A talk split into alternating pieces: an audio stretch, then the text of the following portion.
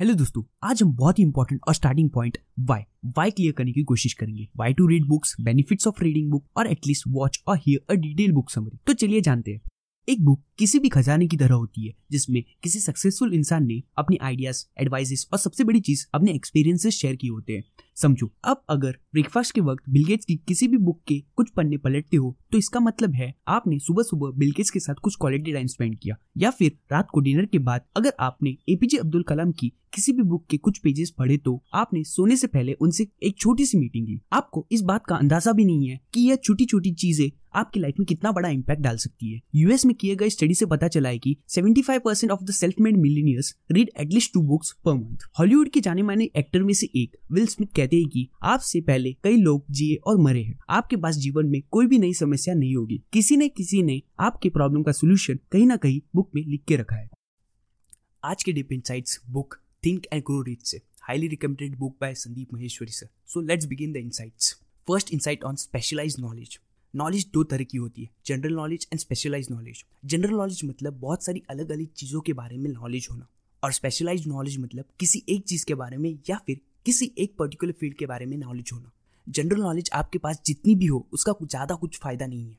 School में भी हमें जनरल नॉलेज ही पढ़ाई जाती है। इसलिए एक चीज़ में स्पेशलाइज नॉलेज गेन कर लो और मास्टरी अचीव कर लो। पैसे अपने आप आएँगे।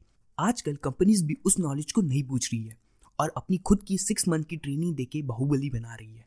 ऑथर हमें इस बुक में ये भी नहीं कह रहे कि आप बहुत सारी स्पेशलाइज नॉलेज लो। ऑथर हमें इस बुक में कह रहे हैं कि आप एजुकेटेड बनो। एजुकेटेड मतलब आप उस स्पेशलाइज नॉलेज को यूज़ भी करो। उस नॉलेज को यूज़ करके आप जो चाहते हो उसे अचीव करो। जिस भी चीज़ की वैल्यू या सर्विस देने वाले हो, उसकी स्पेशलाइज नॉलेज एक्वायर करो। जैसे अगर मैं यूट्यूब पे वीडियोस बनाता हूँ तो तो यूट्यूब पे मार्केटिंग किस तरह करते हैं? यूट्यूब के गाइडलाइंस क्या क्या है? यूट्यूब के मोनेटाइजेशन रूल्स क्या है? कॉपीराइट गाइडलाइन क्या क्या है? ऑलगोरिथम कैसे काम करता है यूट्यूब का, ये सब स्पेशलाइज नॉलेज होनी चाहिए। और वो सीखो दूसरों से, जो ऑलरेडी कई सालों से इस प्लेटफॉर्म पे है। स्पेशलाइज नॉलेज आपके माइंड में हो या आपकी टीम में किसी के पास हो, बस आपके पास वो अवेलेबल होनी चाहिए। और फिर उस नॉलेज को यूज़ करो। इसलिए दो चीज़ याद रखो। एक तो आपके पास स्पेशलाइज नॉलेज होनी चाहिए, चाहे आप बुक्स पढ़े ऑनलाइन ट्रेनिंग ले, या फिर दूसरे लोगों की हेल्प ले। और दूसरी चीज़ ये है कि आप उस नॉलेज को अप्लाई करने के लिए प्लान बनाएँ। और बेटर ये है कि आप उन प्लान्स को लिखें। नेक्स्ट है डिसीज़न दुनिया के जितने भी सक्सेसफुल और अमीर लोग हैं, उन सब में एक आदत होती है कि वो जब एक डिसीज़न ले लेते तो उसे आसानी से बदलते नहीं है। और जिसके बारे में कह देते हैं वो उसे करके दिखाते। इलॉन मस्क की स्टोरी आपको पता ही होगी। जबकि अनसक्सेसफुल लोग बार बार अपने डिसीज़न चेंज करते रहते हैं। अब ऐसा नहीं है कि अपने डिसीज़न चेंज नहीं कर सकते लेकिन तब भी चेंज करना जब उसकी बहुत ज़्यादा ज़रूरत हो। और बहुत से लोग अच्छे प्लान्स तो बना लेते हैं, लेकिन जब उन प्लान्स को पूरा करने की बारी आती है तो बार बार डिसीज़न बदलते रहते हैं। और उस प्लान को ठीक से फॉलो नहीं करते। अगर आपके अंदर किसी चीज़ के लिए एक बर्नी डिज़ायर हो और आपके पास एक प्लान हो तो काफ़ी चांसेस है आप अपने प्लान को फॉलो करेंगे। नेक्स्ट है डिज़ायर ऑथर नेपोलियन हिल कहते हैं, अगर आपको रिच बनना है तो आपके अंदर रिच बनने की चाहत होनी चाहिए। डिज़ायर मतलब किसी भी चीज़ के लिए बहुत चाहत होना। डिज़ायर कोई विश नहीं होती, ना ही डिज़ायर कोई उम्मीद होती है। डिज़ायर मतलब वो चीज़ आपको किसी भी हालत में चाहिए और वो आप अचीव करके ही रहोगे। इस बुक में बताया है कि secret of success is burning desire कि हम जो कुछ सोचते हैं हमारे ब्रेन में, वो सारी चीज़ें अट्रैक्ट करते हैं हमारी लाइफ में। और हम जो कुछ भी सोचते हैं, हमारे साथ वही होता है। कुछ स्टेप्स बताऊँगा जिनका यूज़ करके आप अपने डिज़ायर को अचीव कर सकते हो, जो इस बुक में बताया है। डिसाइड करो आपको एग्जैक्टली क्या चाहिए, या फिर कितने पैसे चाहिए। आपको क्लियरली बताना है। अब इस तरह गोल सेट नहीं कर सकते कि मुझे अमीर बनना है। आपको बिल्कुल क्लियरली बताना है, जैसे एक करोड़ या पाँच करोड़ रुपए मतलब बिल्कुल क्लियर और स्पेसिफिक होना चाहिए। नेक्स्ट स्टेप डिसाइड करो आप उस चीज़ के बदले में क्या दोगे। जैसे आपको एक करोड़ रुपए चाहिए। तो तुम किस फॉर्म में लोगों को वैल्यूज़ प्रोवाइड करोगे? कोर्सेज बना के या यूट्यूब पे इंफॉर्मेशन बता के भर भर के लोगों को वैल्यूज़ देनी है। अपने इंटरेस्ट पैशन रिलेटेड जो आज तक किसी ने ना दी हो। जो भी वैल्यूज़ या सर्विस दोगे, उसके बारे में लिख दो। नेक्स्ट स्टेप अब अपने गोल के लिए टाइम लिमिट सेट करो। एक एग्जैक्ट डेट सेट करो। मैं इतनी सारी वैल्यूज़ या सर्विसेज़ कंटेंट के फॉर्म में पहुंचाऊँगा। तो मेरे एक साल में इतने तो सब्सक्राइबर तो हो जाए। वो इतने आप डिसाइड करो। सेट अ डेडलाइन उस डेडलाइन में वो टारगेट तुम्हें अचीव करना ही है। नेक्स्ट स्टेप है अपने गोल को पूरा करने के लिए प्लान बनाओ, जिसमें क्लियरली बताओ कि आप अपना गोल कैसे अचीव करोगे। हर दिन कितना टाइम कंसिस्टेंटली उस पर काम करोगे, कितना हार्डवर्क पुट करोगे उस गोल को अचीव करने के लिए। कैसे आप उस प्रोसेस को इंजॉयबल बनाओगे कि हर दिन उस गोल के प्रोसेस को करने में तुम्हें मज़ा आए। फ्लेक्सिबिलिटी रखना और जैसे जैसे चीज़ें पता चलती है, वैसे वैसे अपने प्लान को मॉडिफाई रेक्टिफाई करना। अभी फ़िलहाल जो भी प्लान आ रहा है, वो लिख दो। एक पेपर लो और उसमें मैंने बताई सब चीज़ें लिख दो। आपको कितने पैसे चाहिए, कितनी उसके लिए फाइनेंशियल नॉलेज लोगे अब उसके बदले में क्या वैल्यूज़ या सर्विस प्रोवाइड करोगे टाइम लिमिट उसका और एक प्लान ये सब एक पेपर में लिख दो। नेक्स्ट स्टेप है इमेजिनेशन इमेजिनेशन मतलब किसी ऐसी चीज़ के बारे में सोचना जो हुई ना हो। अब जो तुम प्लान्स बनाओगे, वो इमेजिनेशन से बनाओगे। पूरा प्रोसेस इमेजिन करके प्लान बनाओ कि तुम कैसे कैसे स्टेप्स लोगे। जैसे मान लो मैं यूट्यूब पे अपने इंटरेस्ट रिलेटेड वीडियोस बनाना चाहता हूँ। अब मैं प्लान बनाऊँगा इमेजिनेशन का यूज़ करके। मैं वीडियोस बनाने के लिए कौन सा एडिटिंग सॉफ्टवेयर यूज़ करूँगा? कैमरा कौन सा यूज़ करूँगा? माइक्रोफोन कौन सा यूज़ करूँगा? वॉइस एडिटिंग के लिए कौन सा सॉफ्टवेयर यूज़ करूँगा? कंटेंट बनाने के लिए कहाँ से इन्फॉर्मेशन लूँ? किस स्पेसिफिक टॉपिक रिलेटेड वीडियोज़ होगी मेरी? वीक में कितनी वीडियोज़ अपलोड करूँगा? और ये सब नॉलेज और आइडियाज़ को यूज़ करके एक प्लान बनाओ हम अपनी इमेजिनेशन को जितना ज़्यादा यूज़ करेंगे, उतनी ज़्यादा वो बेटर होती जाएगी। और एक बात याद रखना जैसे जैसे तुम चीज़ें सीखोगे प्लान्स बदलेंगे। ये भी ध्यान रखिए, आपके बहुत से प्लान्स फेल होंगे। उसे फिर से मॉडिफाई करो, पर गिव अप नहीं करना। और नए नए प्लान्स बनाते रहने हैं। अगली बात ऑथर कहते हैं फीत डिज़ायर बहुत ज़रूरी है, लेकिन सिर्फ़ डिज़ायर से कुछ नहीं होगा। जब तक आपको यकीन नहीं हो जाता कि आप अपने गोल को अचीव कर लोगे। अब इस बुक की सबसे इंपॉर्टेंट चीज़ ऑटो सजेशन कॉन्सेप्ट हमारे माइंड के दो हिस्से, एक है कॉन्शियस माइंड जो सोचने का काम करता है। मतलब ऐसे समझ सकते हो कि कॉन्शियस माइंड शिप के कैप्टन है, और आपके माइंड का दूसरा हिस्सा सबकॉन्शियस माइंड है। ऑथर कहते हैं, कोई भी चीज़ पहले आपके कॉन्शियस माइंड से, फिर सबकॉन्शियस माइंड में परमानेंट स्टोर होती है।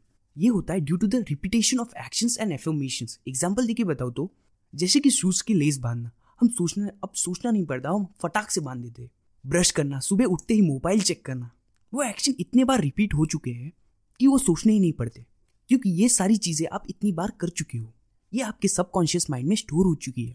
लेकिन कोई भी चीज़ पहले आपके कॉन्शियस माइंड से गुजरती है और फिर सबकॉन्शियस माइंड में जाती है। जैसे आपने पहली बार जब शूज़ के लेस बांधी होगी, तब वो काम कॉन्शियसली सोचकर करना पड़ा होगा, लेकिन अब नहीं सोचना पड़ता। बस यही चीज़ आपको समझनी होगी। आपका जो भी गोल या फिर आपको जितने भी पैसे चाहिए, आपको उस चीज़ को अपने सबकॉन्शियस माइंड में बिठाना है। और ये आप ऑटो सजेशन के हेल्प से कर सकते हो। ऑटो सजेशन मतलब आप कोई भी चीज़ अपने आप से बार बार खो और फिर एक टाइम आएगा जब वो चीज़ आपके सबकॉन्शियस माइंड में स्टोर हो जाएगी। जैसे मान लो, आप अपने बारे में सोचते हो कि आप कभी अमीर नहीं बन सकते। हो सकता है कि बचपन में आपके पेरेंट्स ने या फिर किसी ने भी आपसे कहा होगा कि पैसा कमाना बच्चों का खेल नहीं है। पैसा कमाना बहुत मुश्किल है। और हो सकता है कि आपने ये बातों पर यकीन कर लिया हो और तुम आज कोई एक्शंस नहीं ले रहे। क्योंकि ये बात आपके सबकॉन्शियस माइंड की हिस्सा बन चुकी है और एक्शन जा ही नहीं रही उस डायरेक्शन में। आप जो चाहते हैं, वही आप बनते हो। वैसी थॉट्स आइडियाज़ आपके अंदर आते हैं। वैसे ही आप कंटेंट कंज्यूम करते हो। वैसे ही आप फाइनेंशियल नॉलेज गैदर करते हो। क्यों ना फाइनेंशियल नॉलेज गैदर करने का सोचे हर दिन? और हमारे सबकॉन्शियस माइंड में इतनी सारी फाइनेंशियल नॉलेज भर दे। अमीर बनना इतना आसान और एक खेल लगे, जहाँ आप हर दिन चौका छक्का मार रहे हो। सही नॉलेज अपने अंदर जानी चाहिए फाइनेंशियल की। अपने फाइनेंशियल आईक्यू को बढ़ाओ, जो आपको यंग एज में ही, जवानी में ही फाइनेंशियल फ्रीडम कर दे। आपको अपनी बात सबकॉन्शियस माइंड में बिठानी, इसकी दो वजह है। पहली वजह तो यह है, जैसे कि आपको मैंने पहले बताया कि हम जैसा सोचते हैं, हम वही सब अपनी लाइफ में अट्रैक्ट करते हैं। लेकिन ऐसा नहीं है कि हम अब सोचे और अमीर बन जाए तुरंत। नेक्स्ट है, आपने जो कुछ भी पेपर में इनिशियली लिखा है, उसे पूरी बिलीफ के साथ पढ़ो। क्वेश्चनिंग करते रहो बार बार अपने माइंड से कि मैं कैसे ये, इस डेडलाइन को अचीव कर सकता हूँ। हर दिन जितने ज़्यादा क्वेश्चन पूछेंगे, उतने रास्ते मिलने स्टार्ट हो जाएँगे। जैसे मान लो, आपने डिसाइड किया, आपको पाँच लाख रुपये चाहिए, वो भी साल के ख़त्म होने से पहले। और आप बदले में ब्लॉगिंग यूट्यूब पे अपने पैशन इंटरेस्ट रिलेटेड वीडियोस बना के लोगों को वैल्यूज़ देखिए तो ये सब आप एक पेपर में लिख दोगे और फिर उसे मिरर के सामने रिपीट करोगे। जैसे कि साल खत्म होने से पहले मेरे पास पाँच लाख रुपये होंगे। मैं अपने इंटरेस्ट और पैशन रिलेटेड लोगों को वैल्यूज़ इंफॉर्मेशन दूँगा वीडियो या पॉडकास्ट के फॉर्म में। और ये स्टेटमेंट पढ़ने के बाद आपको विजुअलाइज करना है। मतलब आँखें बंद करके अपने माइंड में बिल्कुल वही सब कुछ देखना है जो आप चाहते हो। और उस प्रोसेस को विजुअलाइज करना है कि आप हर दिन उस गोल तक पहुँचने के लिए स्टेप्स ले रहे हो। प्रोसेस को विजुअलाइज करना मत भूलना। पैसे अपने आप आएँगे अगर प्रोसेस को कंप्लीट करते हो तो। प्रोसेस जर्नी और हार्डवर्क कितना कर रहे हो, उसे विजुअलाइज करो। पैसे अपने आप आएँगे अगर रेस अच्छे से मन लगा के कंप्लीट करे तो। ये विजुअलाइजेशन सब प्रोसेस का हर रोज सुबह और रात को सोने से पहले करना है। विजुअलाइज करना है कि हर दिन मेहनत करके प्रोसेस को इंजॉयबल बना के करते करते बेटर होते जा रहे हो। आगे बढ़ते ही जा रहे हो। ये विजुअलाइज करके सोना उठना है।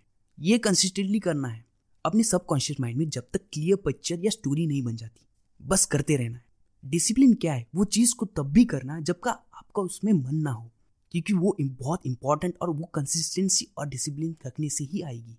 कुछ ऐसे भी दिन होते हैं जिस दिन आपको करने का मन नहीं करता, पर वही आपके डिसिप्लिन को दिखाती है कि आप कितना कंसिस्टेंटली हो। अपने प्लान्स ऐसे बनाना जिनसे कस्टमर को फ़ायदा हो। आपको ऐसी सर्विस देनी है जैसे अपने कस्टमर को चाहिए, क्योंकि आपका सिर्फ़ एक ही बॉस है, आपका कस्टमर। इसके अलावा आपको अपनी सर्विसेज़ की क्वालिटी और क्वांटिटी दोनों को ध्यान रखना है। ज़्यादा क्वालिटी में भी देना है और ज़्यादा क्वांटिटी भी होनी चाहिए।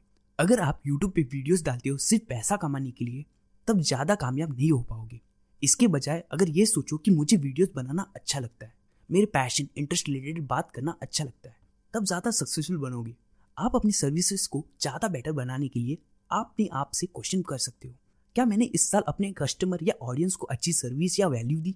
मैं मेरे कस्टमर्स या ऑडियंस को और ज़्यादा सर्विस कैसे दे सकता हूँ? क्या मैंने इस साल ज़्यादा क्वांटिटी में सर्विस दी?